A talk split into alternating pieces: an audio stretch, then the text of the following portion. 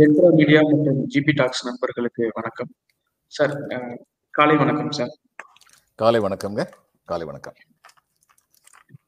நேற்றைய தினம் பிரதமர் நரேந்திர மோடி பல்லடத்துல பேசியிருக்காரு சார் என் மண் என் மக்கள் யாத்திரையில நிறைவு நிகழ்ச்சியில அவர் கலந்துக்கிட்டு பேசியிருக்கிறாரு.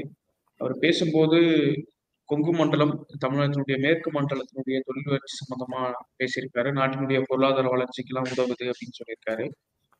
முக்கியமா கவனிக்க வேண்டிய விஷயமா என்னன்னா ஐக்கிய முற்போக்கு கூட்டணி ஆட்சியில வந்து ஆட்சியை விட மூன்று மடங்கு அதிகமா ஆண்டுகள்ல தமிழ்நாட்டுக்கு ஒன்றிய அரசு உதவி பண்ணிருக்கு நிதி கொடுத்திருக்குன்னு சொல்லியிருக்காரு சார். ஹைலைட்டடா வந்து அனைவரையும் உள்ளடக்கிய வளர்ச்சி அப்படிங்கிற அந்த கொள்கையை வந்து எல்லோர்கிட்டையும் பாஜக தொண்டர்கள் கொண்டு போய் சேர்க்கணும் அப்படிங்கிறதையும் பேசியிருக்காரு. அவருடைய இந்த பேச்சை எப்படி சார் பாக்குறீங்க? பல பாதி உண்மைகளும் சில பொய்களும் கலந்த பேச்சாக வந்து இருக்கு இவங்க ஒருங்கிணைந்த வளர்ச்சி பற்றி கவலைப்படுறதே இல்லை. இப்போ ஒரு பட்ஜெட் வந்து ரெண்டு லட்சம் கோடியாக இருக்குன்னு சொல்லி வைங்க.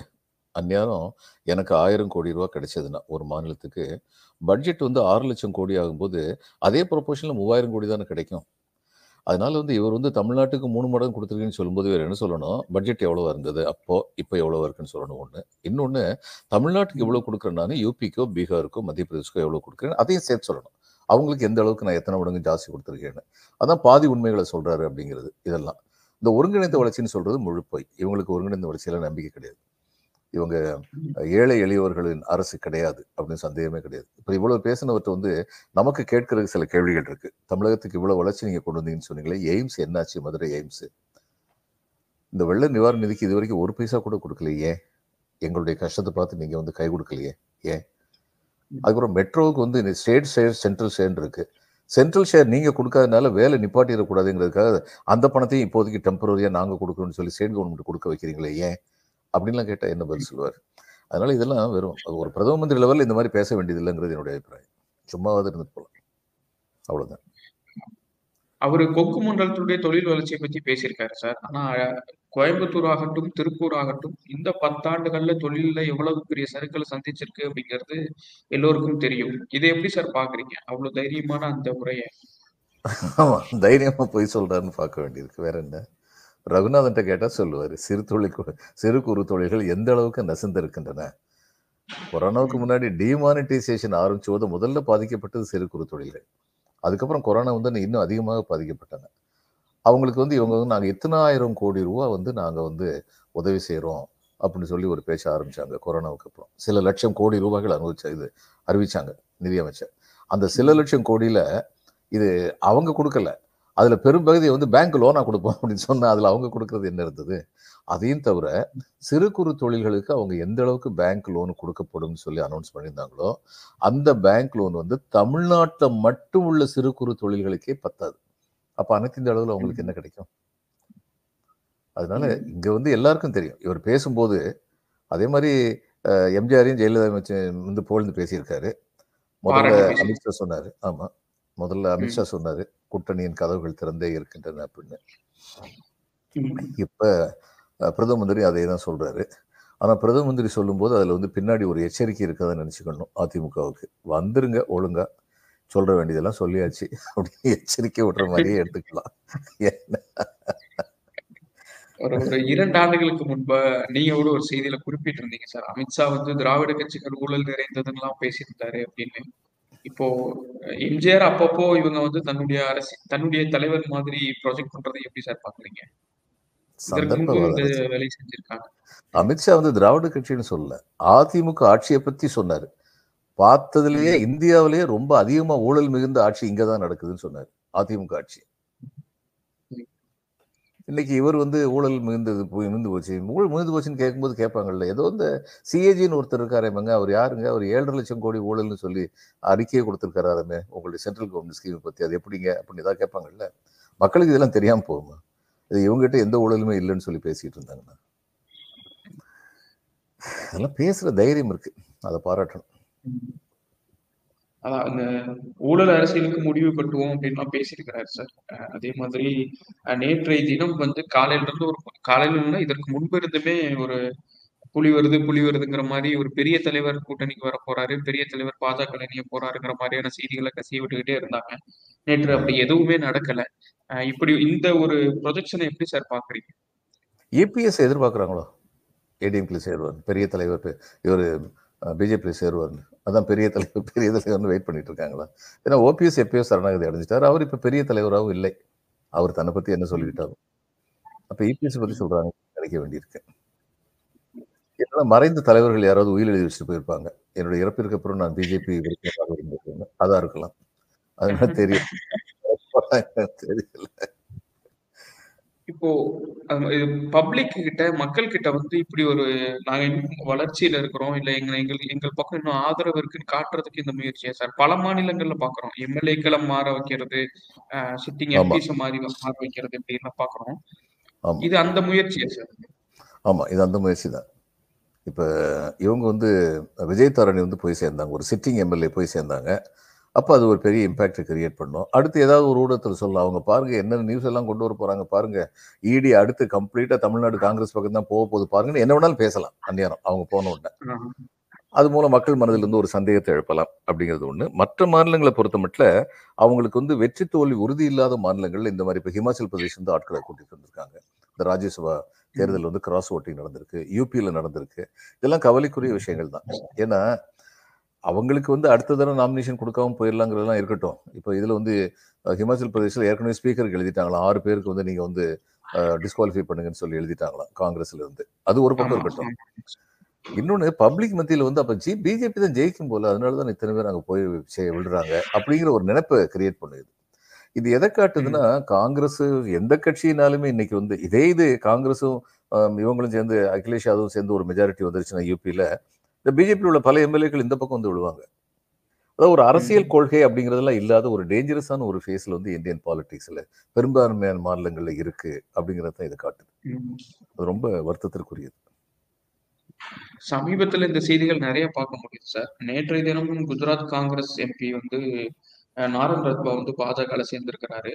பழங்குடியின சமூகத்தை சேர்ந்த இவர் வந்து செல்வாக்குமிக்க தலைவரா அந்த பக்கம் இருந்திருக்கிறார் சார். மத்திய ரயில்வே நியமிச்சரா கூட வேலை செஞ்சிருக்காரு. அவருடைய கிரிட்டிசிசம் காங்கிரஸ் மேல என்ன?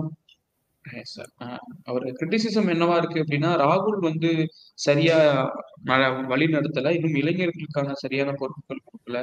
நீண்ட காலம் காங்கிரஸ் இருந்தாலும் ஒரு அதிருப்தியோட தான் வெளியில வரேன் அப்படிங்கிற மாதிரி சொல்லியிருக்காரு. அதே மாதிரி போகும்போது ஜஸ்டிஃபிகேஷன் வேணும்ல? அதுக்காக இந்த மாதிரிலாம் பேசிட்டு இருப்பாங்க. இன்னைக்கு காங்கிரஸ் வந்து சரியா வழிநடத்துறதுக்கு கார்கேக்கு ரொம்ப உறுதுணையா இருக்கிறவர் வந்து ராகுல் காந்தி தான். இந்தியாவுக்கே தெரியும். ஒரு பத்து வருஷத்துக்கு முன்னாடி அவர் வந்து என்னென்னமோ சின்ன சின்ன சின்ன பையன் சின்ன பையன் பேசினாங்க. இன்னைக்கு யாரும் அவர் சின்ன பையன் பேச முடியாது. அவருடைய அரசியல் முதிர்ச்சி வந்து ஒவ்வொரு சொல்லையும் வந்து தெரியுது. எம்பி பதவியிலிருந்து நீக்கப்பட்ட போதும் சரி அந்த பதவியை திரும்பவும் பெறுவதற்காக அவர் அஹ், நீதி நிர்வாகத்திடம் சென்றதும் சரி அது எல்லாமே அவர் எப்படிப்பட்ட தலைவராக முகிழ்ந்திருக்கிறார் அப்படிங்கிறது வந்து காட்டுது. அதனால இவங்க பேசுறாங்க இதை போகும்போது ஏதாவது ஒரு சாக்கு சொல்லணும்ல. அதுக்காக வேண்டி இந்த மாதிரி சாக்கு சொல்றாங்க. வேற ஒண்ணும் இல்லை. இன்னைக்கு தமிழ்நாட்டுல வந்து பெரிய பெரிய அரசியல் கட்சிகள்லாம் பிஜேபியோட கூட்டணி அமைச்சிருக்காங்கன்னு கேள்விப்பட்டேங்க. ம். அவங்கெல்லாம் வந்திருந்தாங்களா மீட்டிங்க்கு? வந்திருந்தாங்க சார். பெரும் தலைவர்கள் C V Shanmugam John Pandian G K Vasan Devanathan இவங்கெல்லாம் வந்திருந்தாங்க சார். அதுலதான் இன்னும் பெரிய அவங்களெல்லாம் விட பெரிய மக்கள் செல்வாக்கு மிக்க ஒருத்தர் வருவார்னு சொல்லி தான் அவர் வர அவ- அவர் ஒருத்தரை மட்டும்தான் மேடையில பார்க்க முடியல. அது நான் அந்த இது மட்டும்தான் போறேன். மற்றபடி பெரும் தலைவர்கள் செல்வாக்கு மிக்க தலைவர்கள் எல்லாம் வந்திருந்தாங்க இல்ல இதையும் தவிர இன்னொருத்தர் வந்தாருங்க. தமிழருவி மணியன் வந்திருக்காராமே? ஆ எஸ் சார் தமிழருவி மணியன். அவரும் தமிழருவி மணியன் வந்து ரஜினிகாந்த் பின்னாடி போய் ரஜினிகாந்த் வந்து அரசியல்ல இவ- வரமாட்டேன்னு சொன்ன உடனே பூம்புகார்ல வந்து கே பி சுந்தராம்பாள் பாடின பாட்டை எனக்கு ஒருத்தர் அனுப்பியிருந்தார். பொய் நெல்லை குத்தியே பொங்க நினைத்தவன் கை நெல்லும் விட்டானம்மா அப்படின்னு ஒரு வரி வரும். தப்பித்து வந்தானம்மா பாவம் தனியாக இருந்தானம்மாங்கிற பாடல்ல தமிழறிவு மணியன் எவ்வளவு பெரிய மிகச்சிறந்த பேச்சாளராக தனி வாழ்க்கையில் மிக நேர்மையாளராகவும் இருந்த மனிதர். அரசியல் கணக்கு சில சமயம் தவறி போச்சுன்னா இப்படி ஆயிருது என்ன செய்ய வருத்தமா இருக்கு. ஏசி சண்முகமுக்கு சிவி சண்முகம்னு தெரியாம மென்ஷன் சார். அது நீங்க பேசும்போது குறிப்பிட்டிருந்தீங்க சார். இமாச்சல மாநிலங்களவை தேர்தல் அதே மாதிரி உத்தரப்பிரதேசத்துல வந்து நிறைய மாறி மாறி வாக்களிக்கிற சம்பவங்கள் நடந்திருக்கு. இமாச்சல்ல கிட்டத்தட்ட நாற்பது எம்எல்ஏக்கள்ல ஆறு காங்கிரஸ் எம்எல்ஏக்கள் வந்து பாஜகவுக்கு வாக்களிச்சிருக்கிறாங்க. அந்த சம்பவம் நடந்திருக்கு. உத்தரப்பிரதேசத்துலயுமே கூட க- சமாஜ்வாதி இரண்டு இடங்கள்ல ஜெயிச்சிருக்குது. மூன்று இடங்கள்ல போட்டி போட்டுருந்துச்சு. அதுலயுமே கூட கிட்டத்தட்ட ஒரு இதற்கு முன்பு எட்டு எம்எல்ஏக்கள் நம்பிக்கை வாக்கெடுப்புல வந்து விலகி இருந்தாங்க. அந்த ஆலோசனை கூட்டத்துல இப்போ வந்து மாநிலங்களவை தேர்தலில் ஒட்டியுமே கூட இந்த மாற்றங்கள் நடந்திருக்கு. காங்கிரஸ் தரப்புல இருந்தும் சமாஜ்வாதி தரப்புல இருந்தும் உத்தரப்பிரதேசத்துக்கு அந்த வாக்களுக்கு மாறி இருக்கு அப்படிங்கிறது. இது இந்த இதெல்லாம் எப்படி சார் பாக்குறீங்க இந்த ஷிஃப்டிங் அதாவது பாஜகவுக்கு வந்துங்க தாங்கள் வெற்றி பெறுவோங்கிற நம்பிக்கை இன்னும் கிடையாது. அதனால தான் இந்த டாக்டிக்ஸ் எல்லாம் பயன்படுத்துறாங்க. எதிர்கட்சியிலிருந்து எங்க கட்சிக்கு ஏன் வர்றாங்க? நாங்கள் தான் ஜெயிக்க போகிறோம் அதனால தான் வர்றாங்க. இதுக்கு என்ன விலை கொடுக்குறாங்கன்னு தெரியல. விஜயதாரணி விஜய் தாரணி வந்து கூப்பிட்ட பொழுது அவங்களுக்கு நிச்சயமா ஏதோ ஒரு அதில் பொதுவாக வந்து அரசியல்வாதிகள் வந்து இந்த இது ஒரு ப்ராமிஸ் இல்லாமல் யாரும் வரமாட்டாங்க. தங்களுடைய எதிர்காலத்தை பற்றி யோசிப்பாங்க. அதனால வந்து என்ன அஷூரன்ஸ் கொடுத்தாங்கன்னு சொல்லி தெரியல. ஆனால் இப்போ அடுத்து வந்து அவங்க நினைச்ச மாதிரி காங்கிரஸ்லேருந்து யாரும் வரல. அது தமிழ்நாட்டுல காங்கிரஸ்ல இருந்து போறதுங்கிறது பிஜேபி போறதுங்கிறது தற்கொலை தான் தமிழ்நாட்டை பொறுத்த மட்டும் அது காரணமா இருக்கலாம் தமிழ்நாட்டில் வேற யாரும் போக முடியுது ஆனா மற்ற மாநிலங்கள்ல எல்லாம் வந்து இதெல்லாம் எக்ஸ்சேஞ்சபிள் கமோடிட்டிஸ் தான். அதாவது ஒரு பார்ட்டிக்கு இன்னொரு பார்ட்டிக்கும் அதிகமாக வித்தியாசம் இல்லைன்னு நினைக்கிறவங்க எந்த பார்ட்டிலேருந்து எந்த பார்ட்டிக்கு வேணாலும் போவாங்க. அது மாதிரி தான் பீகார்ல கூட இப்போ மூணு பேர் அந்த மாதிரி போயிருக்காங்க. ஆனா இதெல்லாம் கவலைக்குரியது தான் ஏற்கனவே வந்து பீகாரை பொறுத்த வரைக்கும் மூன்று பேர் வந்து ஆர்ஜேடி எம்எல்ஏஸ் வந்து இப்போ நிதிஷ் பாஜக கூட்டணிக்கு வந்து ஆதரவு கொடுத்துருந்தாங்க. இப்போ வந்து ஒரு ஆர்ஜேடி எம்எல்ஏவும் காங்கிரஸ் வந்து ஒரு ரெண்டு எம்எல்ஏவும் வந்து அந்த பக்கம் சீட்டிங் கொடுத்துருக்கதாகவும் செய்திகள் பார்க்க முடிஞ்சது. அதான் இந்த ஷிஃப்டிங் நடந்துகிட்டே இருக்கு சார். அதே மாதிரி பேரலா இன்னொரு பக்கம் கர்நாடகா தரப்புல வந்து காங்கிரஸ்க்கு ஆதரவா ஒரு பாஜக எம்எல்ஏ வந்து வாக்கு செலுத்தியிருக்காரு. அவருக்கு எதிராக பாஜக தொடர்பு கோஷமிட்டு இருக்காங்க இதையும் பார்க்க முடியுது. ரெண்டு பக்கமுமே இப்படியான ஷிஃப்டிங்ஸை பார்க்க முடியுது. சரி இடையில கொஞ்சம் காமெடி செய்யணும். நந்தகுமார்னு சொல்லிட்டாரு. ஒரு வரி பாடல் இன்னும் கொஞ்சம் சேர்த்து பாடுங்கள் சொல்லி கேட்டிருக்காரு. நான் நேரம் ஒரு மீம்ஸ் போட்டேன். அது அமெரிக்காவில் வந்து பிரபலமாச்சு. நான் இங்கே போடலை இந்த மீம்ஸை என்னோட அமெரிக்காவில் என்னோட நண்பருக்கு மீம்ஸ் போடணும்னு சொல்லி போடலை. ரஜினிகாந்த் வந்து அரசியலில் நான் வரமாட்டேன்னு சொன்ன உடனே அந்த கே வி சுந்தராம்பாள் பாடலை வந்து நான் போட்டேன். அதில் வந்து முதல்ல ரஜினிகாந்துடைய முகத்தை போட்டு தப்பித்து வந்தானம்மா பாவம் தனியாக நின்றானம்மா அப்படின்னு அவர் பாட்ட பாட்டு படத்தை போட்டு போட்டேன். அடுத்து ஆடிட்டர் குருமூர்த்தி மிஸ்ஸஸ் லதா ரஜினிகாந்த் ரெண்டு பேர் படத்தையும் போட்டு அவன் போட்ட கணக்கொன்று இவள் போட்ட கணக்கொன்று இரண்டுமே தவறானது அப்படின்னு அதை போட்டேன். அதுக்கப்புறம் வந்து தமிழருவி மணியன் அவருடைய படத்தை போட்டு பொய் நெல்லை குத்தியே பொங்க நினைத்தவன் கை நெல்லும் விட்டானம்மா அப்படின்னு அதை போட்டிருந்தேன். அது எல்லாம் அது எல்லாமே உண்மையாத்தான் ஆச்சுங்கிறது உண்மை. அதுக்கப்புறம் தமிழருவி மணியன் அவர்கள் வந்து என்ன செய்வார் நான் யோசிச்சேன். ஏன்னா ஒரு தமிழ் அருவி போல் வருகின்ற தமிழ்னு சொல்லி காமராஜ் வந்து மணியன் அவர்களை பாராட்டினார். அதனால தான் அவருக்கு தமிழருவி மணியன் பேர் வந்தது. தனிப்பட்ட முறையில் ரொம்ப நேர்மையான மனிதராக அரசியல்ல அத்தனை வருஷம் இருந்தும் தனிப்பட்ட முறையில் ரொம்ப நேர்மையான ஒரு மனிதராக இருந்தவர். அவருக்கு வந்து முதல்ல சினிமா நடிகர்களே எதிர்த்து அவங்கெல்லாம் அரசியலுக்கு வரக்கூடாதுன்னு ஒரு நல்ல கொள்கை பிடிமானத்தோட பேசினவர் அடுத்து இந்த திராவிட கட்சிகள் போறதுக்கு சினிமா நடிகர் ரஜினிகாந்த் நம்பர் தான் பெட்டர்னு சொல்லி நினைச்சாரு. அதையும் சொன்னார் அவர். எனக்கு முக்கியமான எய்ம் வந்து திராவிட கட்சிகள் போறதான்னு. அடுத்து அவர் வந்து போன தடவை வந்து இந்த பிஜேபி கூட்டணி அமைக்கிறதுல ஒரு முக்கிய பங்காற்றினார். அதுக்கப்புறம் வந்து அந்த கூட்டணி கிட்டணி எல்லாம் சிதறி போச்சு. இப்ப மறுபடியும் பிஜேபி பக்கம் போயிருக்காருன்னா தமிழறிவு மணியினுடைய கொள்கைகளுக்கும் பிஜேபியுடைய கொள்கைகளுக்கும் வந்து ஸ்நான பிராப்தி சம்பந்தம் கூட கிடையாது. அப்படி இருக்கும்போது அங்க போய் நின்றுருக்காரு. அப்படின்னா பாக்குறதுக்கே கஷ்டமா இருக்கு. வேற என்ன சொல்றது? காந்தியம் கொள்கைகள் பேசிக்கிட்டு இருந்ததவர அறியப்பட்ட ஒருத்தர். நானும் அவருடைய பேச்சுகள்லாம் கேட்டிருக்கேன். இப்போ நேர் எதிர் முகாம்ல இருக்கிறது தான் துரதிருஷ்டவசமா இருக்கு சார்? அடுத்த செய்தியா சார்? அஹ், நேற்றைய தினம் அரியலூர்ல விடுதலை சிறுத்தைகள் கட்சியினுடைய தலைவரும் எம்பியுமான தொல் திருமாவளவன் அவர்கள் பேட்டி கொடுத்திருந்தாரு. அதுல வந்து இந்த முறமும் சிதம்பரம் தொகுதியில போட்டியிட போறதாகவும் சொல்லியிருக்காரு சார். திமுக தரப்புல வந்து ஒரு பொது தொகுதியும் மூன்று தனி தொகுதியும் கேட்டிருக்கிறதாகவும் குறிப்பிட்டிருக்காரு. அதே மாதிரி மற்ற மாநிலங்களான கேரளம் ஆந்திரம் கர்நாடகத்திலையும் போட்டியிடுறதுக்கான முயற்சிகள் ஏற்படுறதாகவும் குறிப்பிட்டிருக்காரு அவருடைய இந்த பேட்டி எப்படி சார் பாக்குறீங்க மீண்டும். சிதம்பரத்துல அவர் போட்டி. ஆப்போசிட் ஆப்போசிட் டைரக்ஷன்ல இருக்க ரெண்டு பேரும் ஒரே மாதிரியான ஸ்ட்ராட்டஜியை ஒத்த மாதிரி இருக்கு இந்த போன எலெக்ஷன்ல நயினார் நாகேந்திரன் வந்து அவருக்கு பிஜேபி வந்து நாமினேஷன் கொடுப்பாங்களா இல்லை யாருக்கு கொடுப்பாங்கன்னே தெரியாத நிலைமையில என்ன பண்ணாரு முதல்ல திருநெல்வேலியில் போய் நாமினேஷன் ஃபைல் பண்ணிட்டார் ஃபைல் பண்ணிட்டார் ஆமா. இப்போ அதுக்கப்புறம் இவங்க கேண்டிடேட்ஸ் கொடுத்தாங்கன்னா நான் பிஜேபி கேண்டிடேட் இல்லை நான் இண்டிபெண்டன்ட் கேண்டிடேட் ஏன்னா அவருக்கு அங்கே வந்து செல்வாக்கு உண்டு. அது மாதிரி. இன்னைக்கு வந்து இவர் வந்து அந்த மாதிரி நிச்சயமா போக மாட்டாரு அப்படின்னு நான் நம்புறேன். தொல் திருமாவளவன் வந்து ஏன்னா தீவிரமான தெளிவான நிரந்தரமான அரசியல் கொள்கை உடையவர் திருமாவளவன் அவர்கள். ம். ஆனா அவரும் வந்து ஒரு விஷயத்துல தெளிவா இருக்கார். எங்களுக்கு பொது தொகுதி வேண்டும். நான் வந்து பட்டியலினத்தை சேர்ந்தவனாக இருக்கலாம்.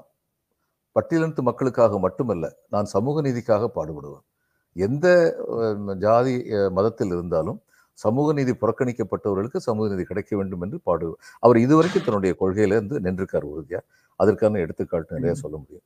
அதனால நான் நினைக்கிறேன் அவர் மறுபடியும் வந்து ஏற்கனவே சிதம்பரம் அது ரொம்ப தைரியமான ஒரு முடிவுன்னு நான் நினைப்பேன். ஏன்னா மற்ற எல்லா தொகுதியிலையும் முப்பத்தொன்பதுக்கு முப்பத்தெட்டு தொகுதி திமுக கூட்டணி வெல்லும் பொழுது மற்ற எல்லா தொகுதியிலையும் வந்து லட்சக்கணக்கான வாக்குகள் வித்தியாசத்தில் ஜெயிச்சாங்க. ஆனா சிதம்பரத்துல திருமாவளவன் மட்டும் ஆறாயிரம் ஓட்டு என்னமோ அதுதான் அவருடைய வாக்கு வித்தியாசம் இருந்தது. ஆமா. அது காரணம் என்னன்னு கேட்டீங்கன்னா ஒண்ணே ஒண்ணுதாங்க. இந்த நாட்டின் கேடுகெட்ட சாதி வெறி உள்குத்து நிறைய நடந்திருக்கு. திமுக கூட்டணிக்குள்ளேயே வந்து அந்த பட்டியலினம் பட்டியலினம் தள்ளாதவங்க ஜாதி வெறியினால பல பேர் வந்து இவருக்கு ஓட்டு போடாம இருந்திருக்காங்க நான் நினைக்கிறேன். வேற எந்த காரணமும் இருக்க முடியாது. அது அது அது நம்ம நாட்டுடைய கேவலத்தின் சின்னம். அந்த மாதிரியான ஒரு மனப்பாடு மன- மன- மனப்பான்மை.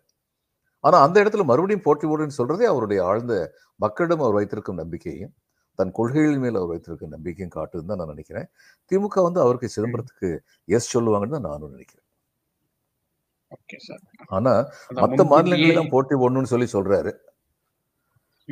அதுக்கு அவங்களுக்கு வந்து இந்தியா கூட்டணிக்குள்ள நான் பேச்சுவார்த்தை நடத்துறேன். He will not go against India front Yes, எந்த அளவுக்கு. அவருக்கு வந்து அதை ஆதரவு mention கிடைக்கும்ன்றது தெரியல. முன்கூட்டியே அந்த தொகுதியை வந்து ரிசர்வ் பண்ணி வைக்கிறதுக்காக அவர் சொன்ன மாதிரி இருக்கலாமா? சார் எடுத்துக்கலாமா சார் இதை? இல்ல இருக்கலாம் திமுக இப்ப இதுல வந்து பாருங்க ராமநாதபுரம் முந்தி ஃபார்முலா கொடுத்தது மறுபடியும் கொடுத்துருக்காங்கல்ல. அவங்க தங்களுடைய கேண்டிடேட்டும் ம். முந்தி இருந்து அதே எம்பி தான் தொடருவான்னு சொல்லிட்டாங்கல்ல. அதே மாதிரி இவர் சொல்லியிருக்கலாம். அவர் இன்னொன்னு சொல்லியிருக்காரு. நாங்க மூணு கேட்டோம். ஆனா நிதர்சனத்தை நாங்க உணர்ந்திருக்கோம். அப்படின்னு சொல்றது. மூலம் நாங்க கேட்டது அத்தனை வேணுங்கிற வீண் பிடிவாதம் எங்கிட்ட இருக்காதுங்கிறதையும் சுட்டி காட்டியிருக்கு எஸ் சார் எஸ் அதையும் மென்ஷன் பண்ணிருக்காரு சார் பேட்டியில. மிக்க மிக்க நன்றி சார் இந்த காலை வேலை உங்களுடைய நேரத்தை எங்களுக்காக செலவிட்டதற்கு பல செய்திகளுக்கும் பல பார்வைகள் கொடுத்துருக்கீங்க. ஜென்ரா மீடியா மற்றும் ஜிபி டாக்ஸ் நண்பர்களுக்கும் நன்றி. நாளை காலை இதே மனிதா மனிதா நிகழ்ச்சியில மீண்டும் சந்திப்போம். சார் மிக்க நன்றி சார் வணக்கம்ங்க. வணக்கம்.